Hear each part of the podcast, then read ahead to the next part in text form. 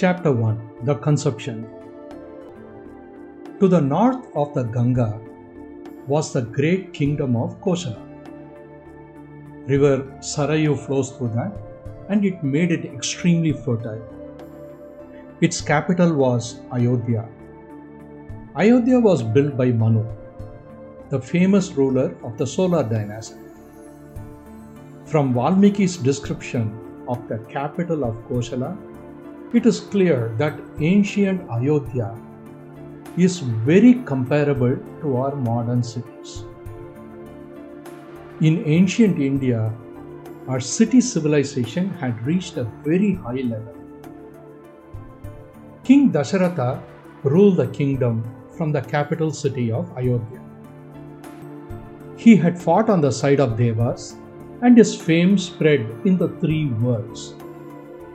He was considered equal to Indra and Kubera. The people of Kosala were very happy and contented and virtuous. Ayodhya means that which cannot be subdued by war.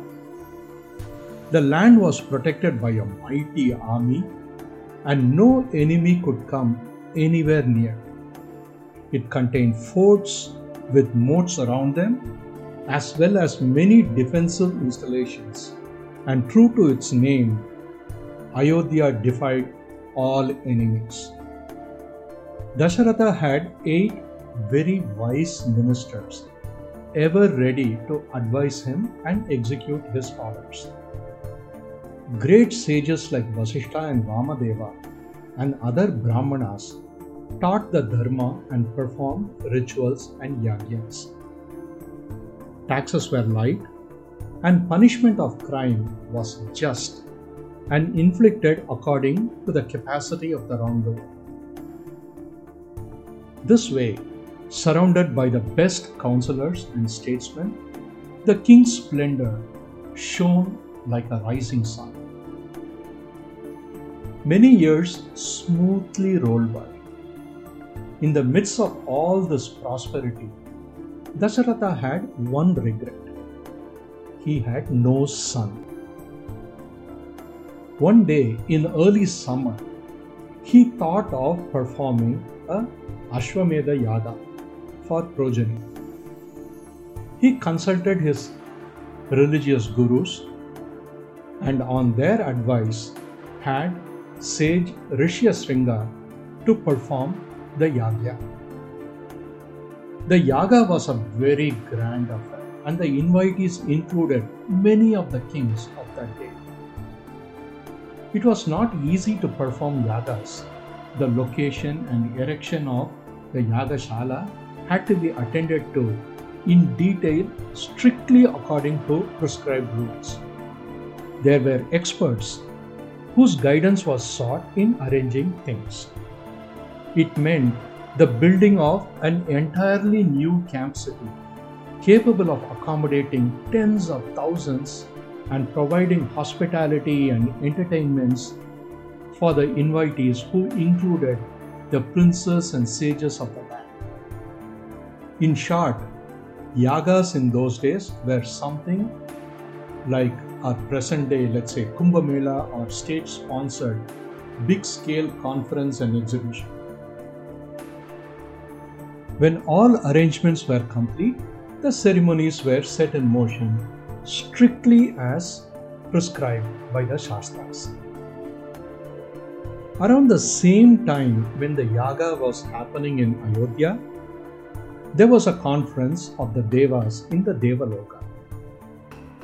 The Devas went and complained to Lord Brahma that Ravana, the king of demons, drunk with the power acquired by the boon granted to him by Brahma, was causing them untold misery and hardship.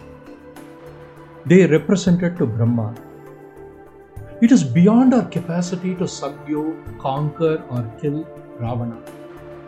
In the security of the boon given by you, he has grown wicked and insolent and ill treats all, even women. His desire is to dethrone Indra. You are our only refuge, and it is for you to devise a method by which Ravana can be slain and his despotism ended.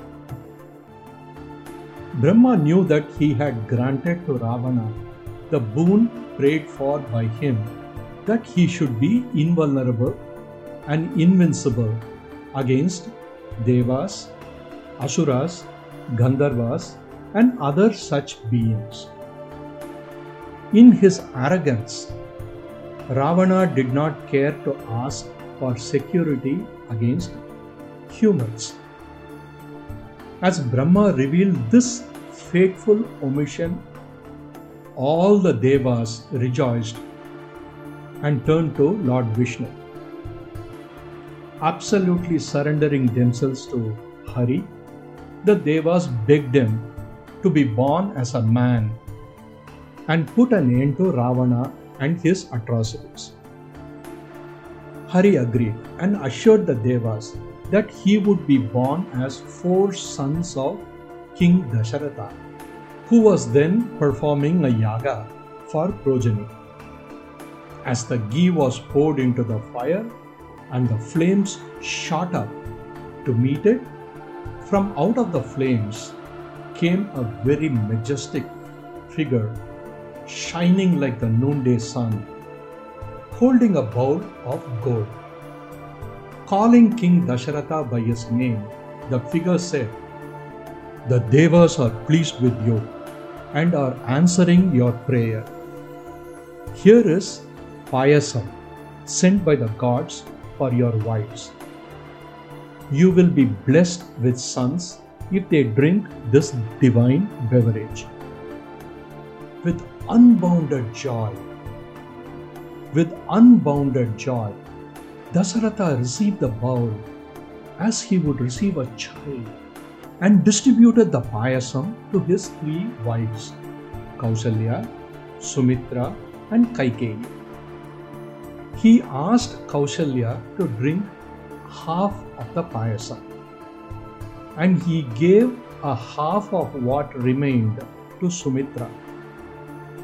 Half of what was then left was given to Kaikeyi, and what remained was given to Sumitra again.